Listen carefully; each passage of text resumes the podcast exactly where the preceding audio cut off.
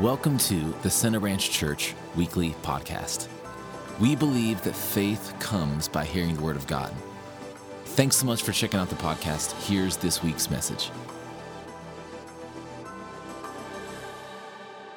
Praise the Lord. Well, listen, last week our, our, our, School of Ministry students ministered. They did an incredible job. Rodney and Elijah. Praise the Lord shared from the Word of God about each person taking their place in the body of Christ and how important it is that we do that. They shared from Ephesians chapter 4 and how when each part is doing its own work, each part has a part to play. We are the body of Christ. Each one of us has a job to do. And when we work together, that's when the body of Christ is built up to the standard, to the full measure of Jesus Christ. They encouraged each person to make sure that you're actively engaged and serving in the body of Christ. They did a great job. Before that, we, we finished our series called Almost Heaven, the kingdom of God being established. Almost Heaven, not just being a, a song that refers to West Virginia, but being a reality. Your kingdom come, your will be done on earth as it is in heaven. That, that's the standard that we're pushing for. This morning, we're, we're jumping back into a series that we kind of put on pause last summer. Last summer, we went through the first half of the book of Acts. We're going to jump back in this morning so if you have your Bible, you can go ahead and turn to Acts chapter 14. We left off in chapter 13. I'll try to review a little bit, but because we covered so much that there's no way to, to review everything that we talked about, I'll, I'll try to mention just a few key parts. Let me read Acts chapter 1, verse 1. It says, The former account I made, O Theophilus, of all that Jesus began both to do and to teach. That Luke is the one who wrote the book of Acts and he's, refer, he's referring to his previous writing. He's, he wrote both to a, uh, someone named Theophilus, giving him an account. And he said, in, in my former account, he's talking about the, the most beautifully named book of the Bible, the, the Gospel of Luke. And he's talking about how he told about everything that Jesus did when he came all of the miracles, all the teaching, teaching people about the, the goodness of God, the kingdom of God, seeing people set free, seeing people's bodies healed. And he says that former account was just what Jesus began to do and teach. And if you remember when we talked about this at the beginning of the series last time, that was just the beginning. When we read the gospel accounts, everything that Jesus did, and then he ascended back to be with the Father, that wasn't the end.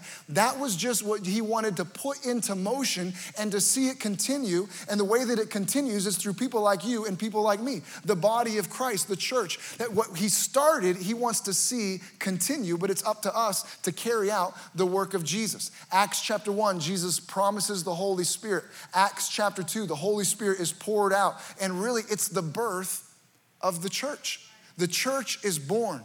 And then we read about how the, the, the, gospel spreads. And really, revival is getting back to the original pattern of what Jesus established in his church. A couple of key things that we talked about. One is that being Pentecostal, believing in the baptism of the Holy Spirit, in the early church, that wasn't some side doctrine. It wasn't some side issue. It wasn't something that you've really got to dig into the church's beliefs to find out. Technically, they are a Pentecostal church. You just never hear it referred to, and it's never, you know, never mentioned. You never see any evidence of it. Baptism in the Holy Spirit with evidence of speaking in tongues, that was front and center in the early church. They, they weren't ashamed of it, they weren't embarrassed of it. That was a main component of what they were doing. When they went into a community, two questions. One, do you know Jesus as Savior? Oh, you do? Good? Have you been filled with the Holy Spirit? It was a, it was a central issue, baptism in the Holy Spirit. Another thing we learned about the early church is that they took the Great Commission seriously. It wasn't just something nice Jesus said before he floated away.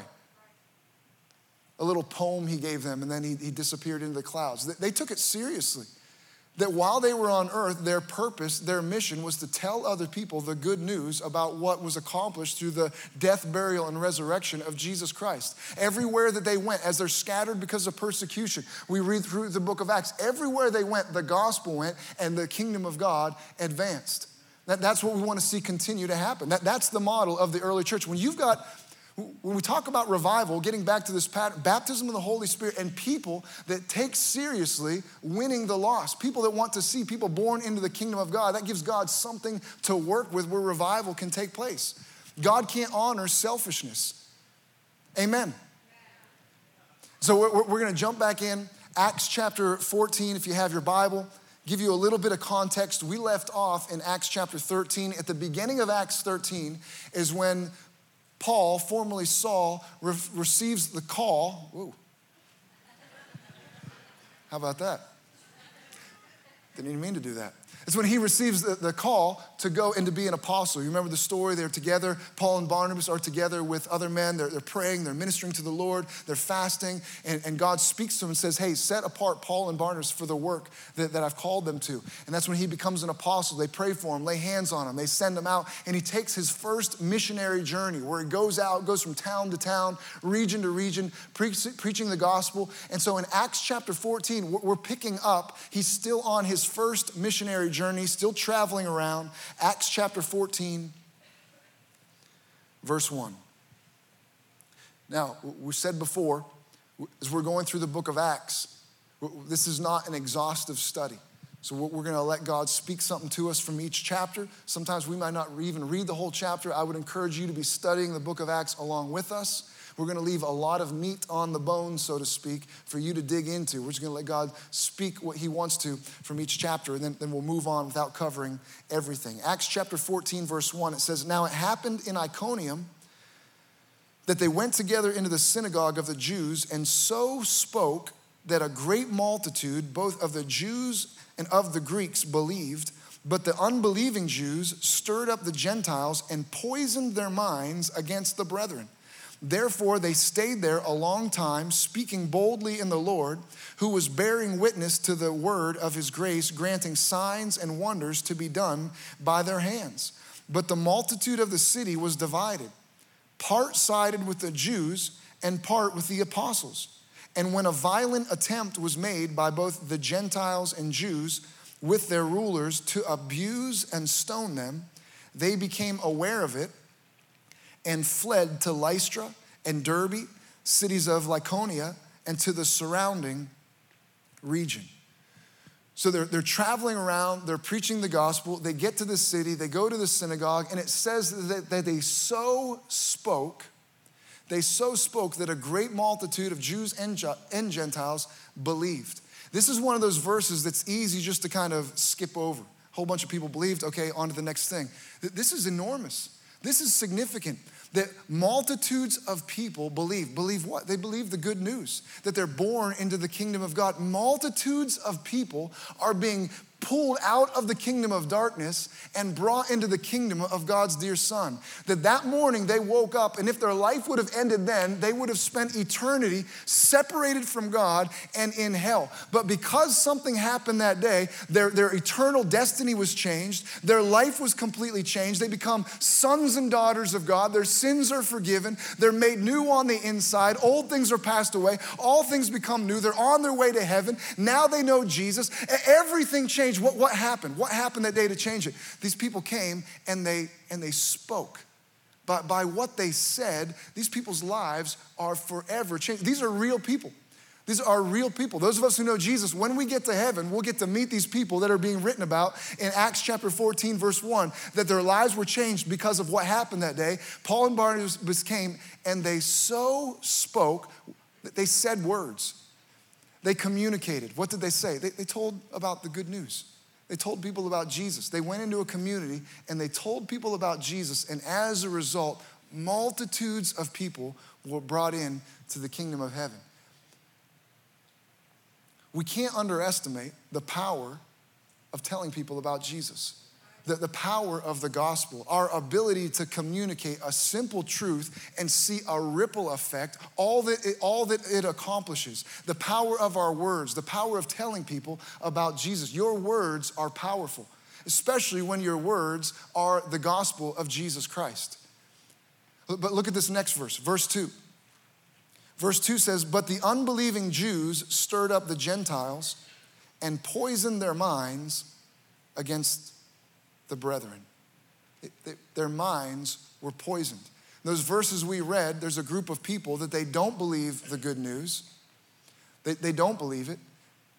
And in fact, they end up, they, they reject the message that could have saved them, and they become violent towards the people that are communicating the message. It says they became violent. They even wanted to stone these people. Now, think about how, how, how, twisted that is that they want to try to kill. They're trying to murder the very people that were sent there to help them and be a blessing to them. How did these people get so twisted around, so backwards on this, that they're trying to attack and drive away people that God sent there to bless them and save them? Well, it tells us how it happened. Their minds were, were poisoned. Poison entered their minds. How? But by words. People, people said certain things, they heard them, they received those words, and their minds were poisoned. Has anyone ever been poisoned? You ever been poisoned before? I don't mean like a, an assassination attempt where someone's poisoning you, like uh, carbon monoxide poisoning, or, or maybe you've been, had food poisoning at one time or another. Sometimes, usually, when you are poisoned, at the, at the time you're being poisoned, you don't realize you're being poisoned. Otherwise, you just avoid the poison, right? When, when, you're uh, carbon monoxide, you can't smell it, you can't detect it unless you actually have a, a, detector. It's just until later you get a headache, you get nauseous. Hopefully, you kept on to the symptoms before it's too late because it can be deadly. But while it's happening, you can be completely unaware that I am I'm currently being poisoned.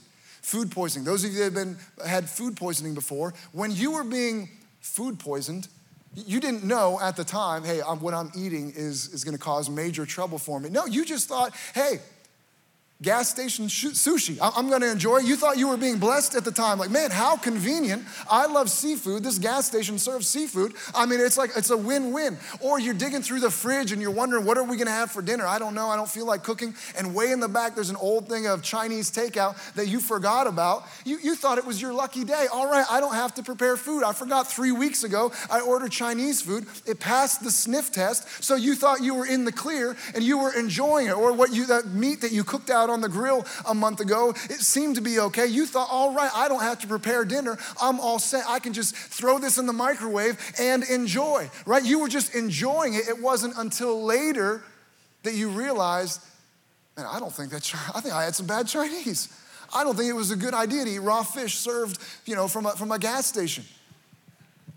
I don't, I don't think I should eat meat that's been uncared for for, for weeks on end, right? You, you, then, you, then you put it together. In the, in the moment, you didn't understand that you were being poisoned. It's a smart person, though, that begins to put two and two together and realize, you know what, there's some situations I should avoid. I'm not, I'm not eating food from that place anymore. I'm not eating at that restaurant. I'm not eating food at, at you know what, I'm not gonna try to, to get all of my money's worth out of that Chinese food. I'm just gonna get to a point where I'm willing to cut my losses, right? You, you start to make some of those determinations so that you don't end up with the same consequences again. And the same thing is true with words that are spoken into our lives, that words, what people say, has the ability to poison your mind. Now, a smart person will, will put those consequences together, right? And say, because of something negative that happened to me before, I'm not gonna mis- make that mistake again. Years ago, before we started having kids, we would get a gallon of milk, and my, my wife doesn't drink milk, and so it'd just be up to me, and I wouldn't drink the milk quick enough to drink the entire thing before it spoiled. So there was like a season of time where I, on a regular basis I was drinking spoiled milk. And I don't know if you've ever experienced that or not. I, I know it's not technically poison, but in the moment, it might as well be poison, right? If you've ever had a mouthful of, of spoiled milk, so sit down with a nice bowl of cereal. I don't know if anyone else is like a cereal eater. Nice bowl of cereal, you're all situated. You first bite and oh, spoiled milk. Or you eat an Oreo and you're gonna wash it down with a nice glass of cold milk, but instead it's lumpy, spoiled milk. I mean, that, that, that can scar a person, right? That, that can wound you in a lot of ways. So I, I, I learned my lesson after, you know, eight or nine times. I'm a slow learner. But now I pay extra close attention to the expiration date on milk. And I'm to the point of paranoia. I've been hurt before. I don't want to be hurt again. Like if it's three or four days before it's expired, too close. You know what? I'm, I'm going to pass. I'm going to pass on the milk. So you might disagree when it comes to milk expiration dates, and I, was, I know some people have strong feelings about that. But what we can agree on is, is when you realize that behavior hurt me, a smart person says, I'm not gonna behave like that again. Now, a really smart person doesn't have to suffer themselves. They can learn from other people's experiences. And that's what we have the ability to do because of the Word of God, reading about this situation, that there were people that their minds were poisoned because of, of what others were telling them. And so a smart person says, I don't, I don't want to fall into that situation, so I'm going to choose to be careful what I listen to. I'm going to be careful who I listen to. We need to be careful what we listen to. The Bible tells us that the power of life and death is in the tongue. Let me read it to you from Proverbs chapter 18, verse 21. It says, Death and life are in the power of the tongue. Now, a lot of times when we, quote that scripture or we talk about that scripture, we talk about the importance of realizing that we need to be intentional with what we say because when you speak, you have the power of life and you have the power of death in the words that come out of your mouth. And that's absolutely true. We need to be aware of that. We'll talk about that a little bit this morning. But another part of that understanding is I need to be aware that other people have that ability as well. And when I listen to them, they're either speaking speaking life or they're speaking death. That that power is being exerted on me when I receive their words. And if I'm not careful, I can allow my mind to be poisoned and I don't realize it at the time. You don't realize at the time you're being poisoned. You just start to feel the, the consequences or the effects somewhere down the road. So smart person will begin to be very intentional and discerning about what they listen to and who they listen to. We need to be careful what we listen to the TV shows, the movies, the music we listen to, the podcasts, the news programs. You, you cannot realize it, but your mind is being poisoned. Because it doesn't present, poison doesn't present itself as poison. When you turn on that podcast, the man doesn't say, okay, now we're gonna jump right in, I'm gonna poison your mind. You know, he just starts talking. It's, it's interesting, it's, it's intriguing, it's funny, there, there's something that's enticing about it, and your mind is being poisoned. We also need to be careful who we listen to. In this passage, it says that they poisoned their minds against the brethren. You, you need to be careful who you listen to. If you're listening to someone that speaks negative of the brethren, let, let that be a red flag. It's possible your, your mind is being poisoned. When someone's being critical, all they have is negative things to say about someone. They're just critiquing, they're pointing out flaws, they're always trying to expose some shortcoming in someone else in, in, the, in, the, in the church or in the family of God, people that are always bashing other Christians. Let that be a red flag. So they poison their minds against the brethren. You know, there was a saying I used to use all the time when I worked with youth, and I'm, I'm learning that it applies just as much with adults, and we need to be aware of it as, as well. That if you want to know what someone is really, really like, don't listen to what others say about them, listen to what they say about others. Because the Bible says, out of the abundance of the heart, the mouth speaks. So if someone, someone's always telling you negative things about someone, you don't, don't necessarily believe that. Listen to what that person says about other people, and you'll get insight into what they are really, really like. Out of the abundance of the heart, what their heart, it comes out of their mouth. So if they're always critical, they're always fault finding, they're always pointing out a flaw, be careful that your mind could be being poisoned by, by that person.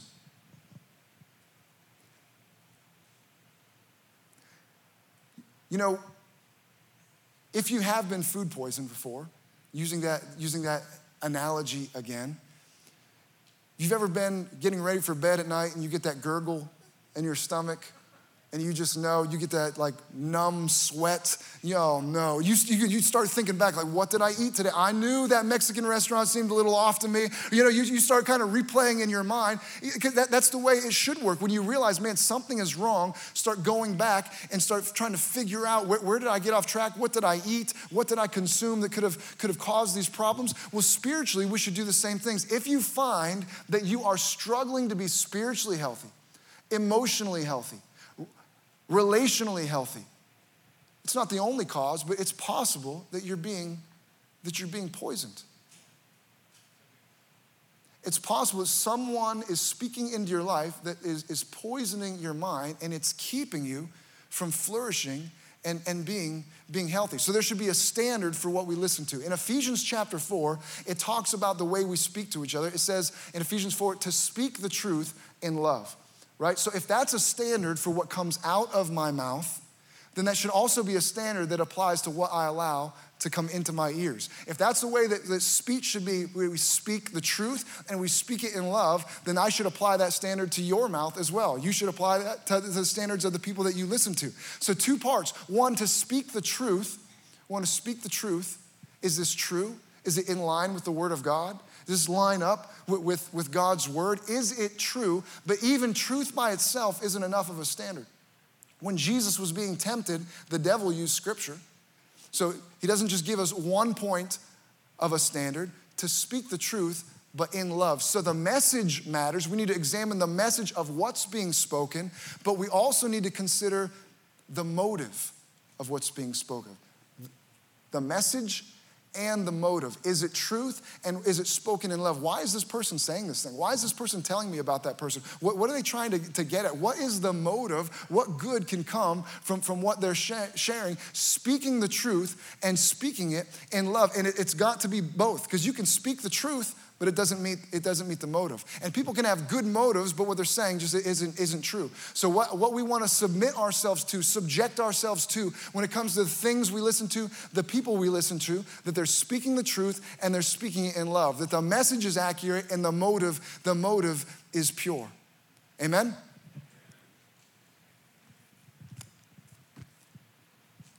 Verse 5 and when a violent attempt was made by both the Gentiles and Jews with their rulers to abuse and stone them. They became aware of it and fled to Lystra and Derbe, cities of Lycaonia, and to the surrounding region.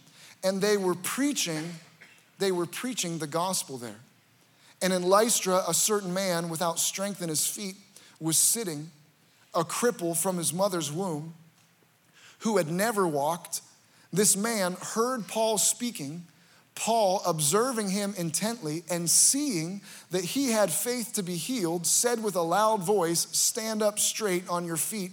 And he leaped and he walked. So they could, they're, they're driven from that area. They continue to go around preaching the gospel. Again, verse 7 says, and they were preaching the gospel. And then it gives us an account of something that happened in Lystra. Paul is preaching, and it says that in one man he saw, he saw faith. You know, it matters how you listen. It matters how you engage, and, and, even in moments like this, it matters the way that you listen. It says that Paul could see, he could see faith. He could see the way that he was, that this man was engaged with what he was saying. It wasn't just some spiritual perception. Sometimes we, we leave it in some ethereal realm. It says that he could see him. He could see faith. Like, like in Mark chapter 2, there's an instance where it says that Jesus saw men's faith. It's the story of when they cut a hole in the roof where Jesus was teaching.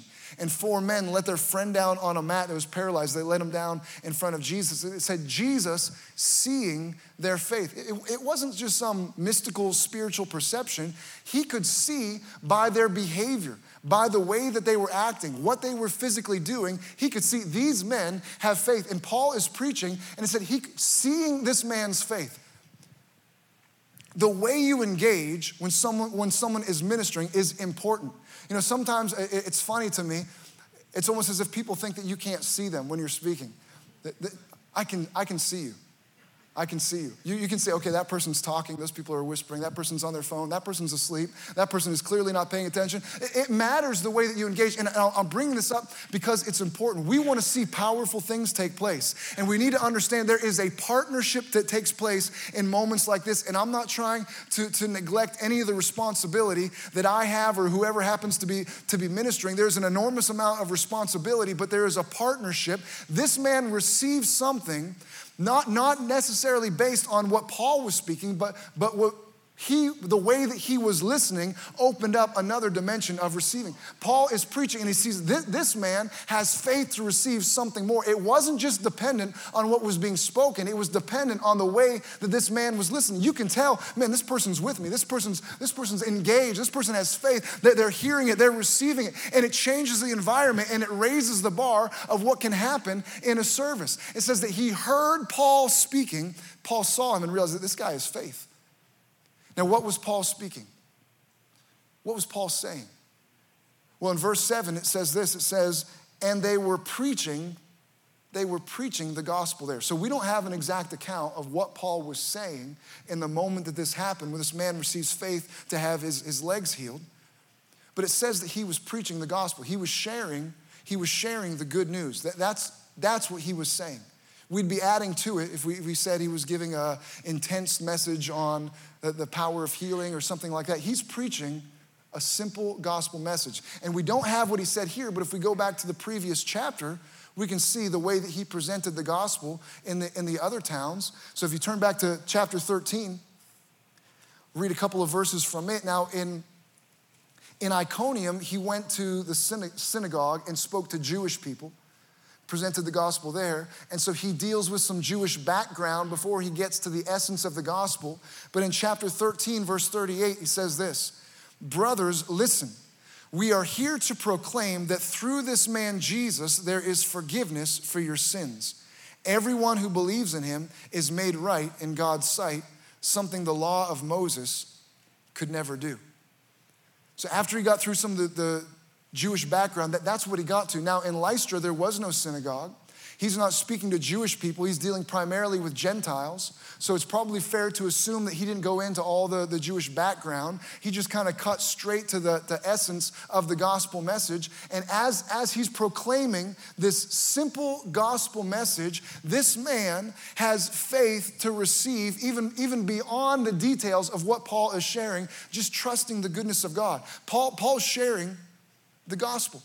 In this man, Jesus, there's forgiveness of sins. When, we, when you believe in Jesus, you can be made right with God. It's not dependent on your own works, it's not dependent on you jumping through all the hoops. It's just based on the fact that the Father in heaven loves you so much that He sent His only Son to die for your sins, and God raised Him from the dead. And if you believe in Jesus, you can be saved. That the wages of sin is death, but the free gift of God is eternal life through Jesus Christ our, our Lord. That you can, you can be born again and be made a new creature if you put your faith in Jesus. And this man was listening to just a simple gospel message and he started putting the pieces together. That if there's a real God, he didn't have a whole lot of religious baggage to, to, to mess things up. He's just listening to the pure presentation of how good God is. And he started to connect it. If there's a God in heaven that loves me that much, he was willing to send his only son to leave heaven and to come and to die in my place. It's like he had this Romans 8:32 moment where he realized if God is that good,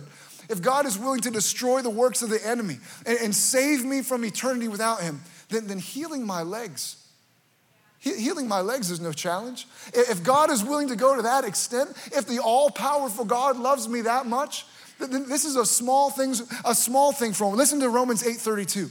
He who did not spare his own son, but delivered him up for us all, how shall he not with him also freely give us all things. That that man is, he's, he, Paul was preaching the gospel, and this man has faith. My, my legs can work. My legs can, can begin to do what they were made to do. Now, I don't know if you caught it when we read it the first time. I want to read verse 8 again, because if you need healing, then you can receive healing. Within, within the gospel is everything that we need within the message that God sent his son Jesus to die for us, within that, man, you, you can draw. What will you place a draw on? What do you need? Just, just from the essence of the gospel. The Bible says that the gospel is the power uh, of God, that from that simple message, man, whatever, within it is everything that you need. Listen to verse 8 again. It says, And in Lystra, a, a certain man without strength in his feet, was sitting, a cripple from his mother's womb, who had never, who had never walked.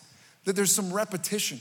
He's emphasizing this man's, this man's condition. In the Bible, when you see more detail given, where something is really emphasized, it's a literary device to emphasize something. How hopeless this man's situation is, how dire this situation is. He, he's emphasizing, he, he's trying to draw our attention to it and repeating himself. There was a man without strength in his feet. Okay, we get it. His, his, his feet don't work. He has no strength. He doesn't leave it there.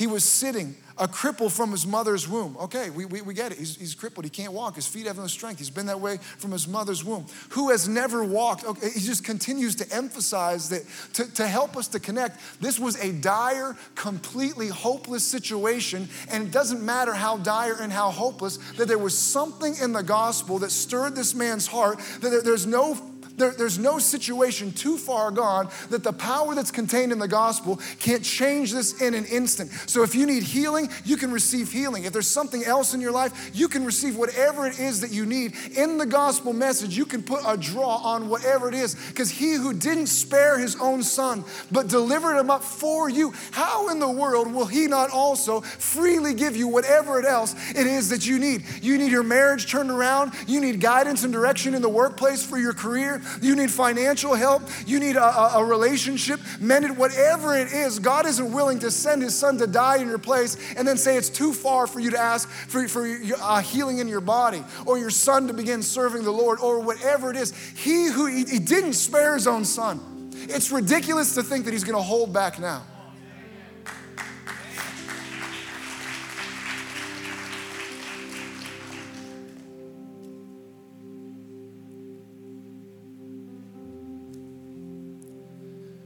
It's a, physical healing.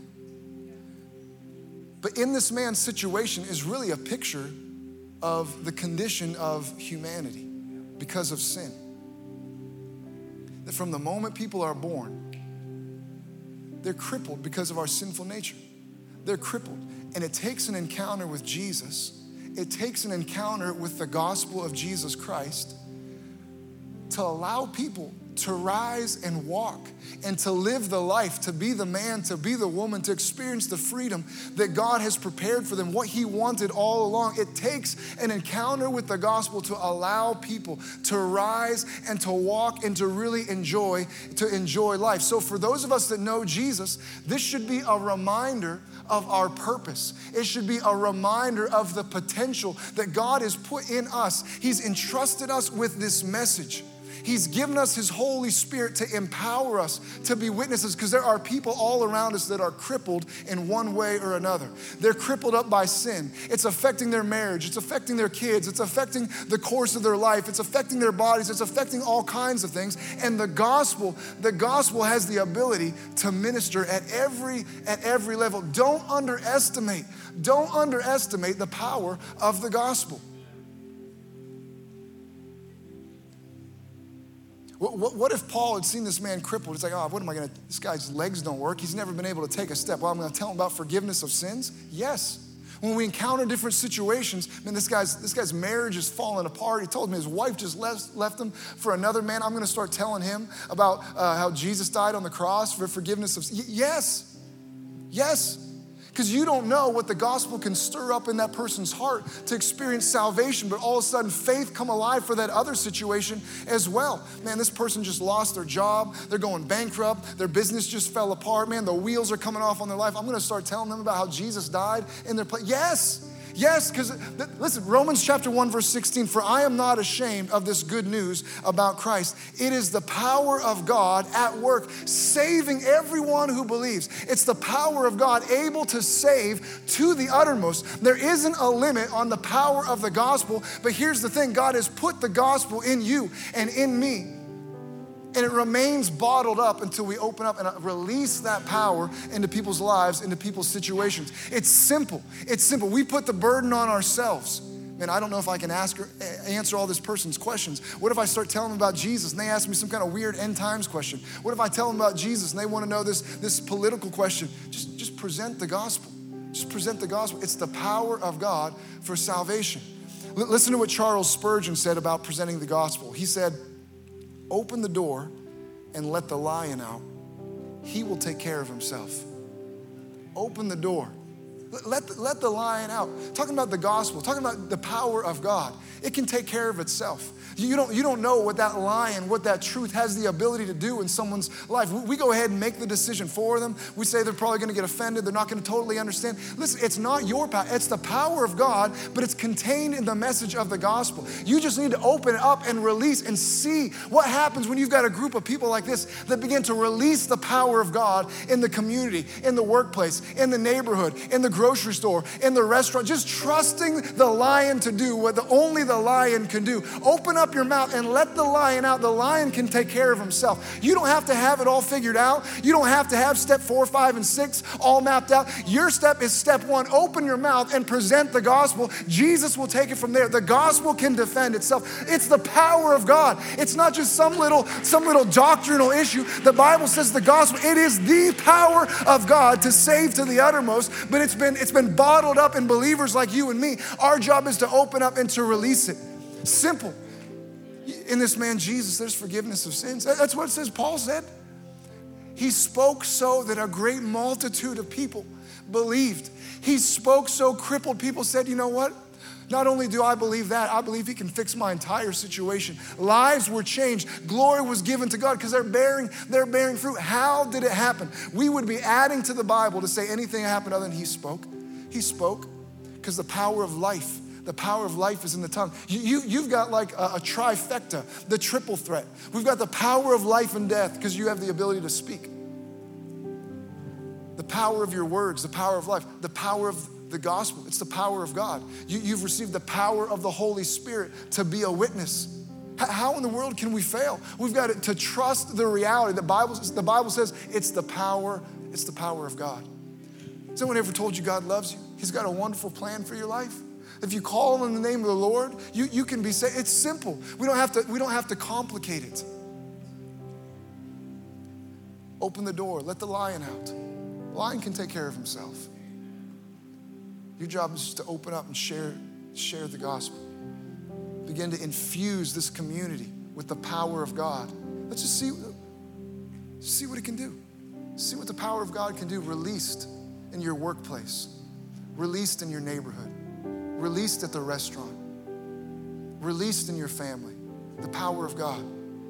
You know, this, this miracle in Acts chapter 14, it runs it runs parallel with the miracle in Acts chapter 3, where Peter heals a man crippled from his, his mother's womb at the gate beautiful. Even some of the language, the way that it's presented, there, there's a parallel there. So, Acts chapter 1, the promise of the Holy Spirit. Acts chapter 2, they receive the Holy Spirit. Acts chapter 3, begin to see the impact of people that are willing to open their mouth and speak. Peter encounters this man that's crippled. You remember what he said? Silver and gold, I don't, don't, he wasn't worried about what he didn't have. Don't get hung up on what you don't have. He was focused on what he did have. Silver and gold have I not, lots of explanations, thorough understanding of the book of Leviticus, uh, uh understanding all the symbolism in the book of Revelation. I, I, I don't have that, but here's what I do have. I know that in this man, Jesus, there's forgiveness of sins. And if you believe in him, you can be made right with God, not dependent on your own ability, just trusting the goodness uh, of God. What, what I don't have, I'm not gonna focus on that, but what I do have, I give to you. Focus on what you do have. Do you have a simple understanding of the gospel? If you have that much, what, what I have, I give. What you have, you're responsible to open up and give it to other people. But the enemy wants to try to get you focused on what you don't have. What, what I have, what I have, I give. What I have, I give. I know Jesus saved me. I, I, I, prayed this prayer. I believe He died for my sins. You can do the same. You, you don't know what the power of God can do in that person's life. Able to save to the uttermost. Able to save to the uttermost. You know, we're to be like Jesus. Jesus is our example. We talked about it a couple of weeks ago. What would Jesus do? I said it's better to think, what did Jesus do? He, he's, he's our example we follow Jesus' example. Acts 10:38 is a good summary, and you know how God anointed Jesus of Nazareth with the Holy Spirit and with power. So to be anointed with the Holy Spirit, to be filled with the Holy Spirit. If I'm gonna follow his example, we're gonna follow Jesus' example, we need to be filled with the Holy Spirit and with power. But it doesn't end right there. He didn't just get uh, anointed with the Holy Ghost and with power. It says, and he went about doing good and healing all who were oppressed of the devil. So if Jesus is our example. We need to be filled with the Holy Spirit, not so we can fit in the category of Pentecostal church, so we can go about doing good and healing all who are oppressed of the devil because God is with us. To have a confidence in what you carry and what you have, being willing to give I, I, I want to pray this morning. Maybe there's something that you need to place a draw on from the, the simple goodness of God the gospel message. Maybe you need healing in your body. Maybe you need set free from something. Maybe you need a stronghold broken. Maybe you need anxiety or fear or depression lifted off of you. Just the, the simple goodness of God. He who didn't spare his own son but delivered him up for me. How silly it is to think that he wouldn't be willing to help me in this situation. How will he not also with him freely give us all things? That's, that's what the Bible says. Well, that's this week's message. Thanks for joining us. To stay connected with us throughout the week, make sure you follow us on Instagram and Facebook. You can also watch previous week's services on our YouTube page.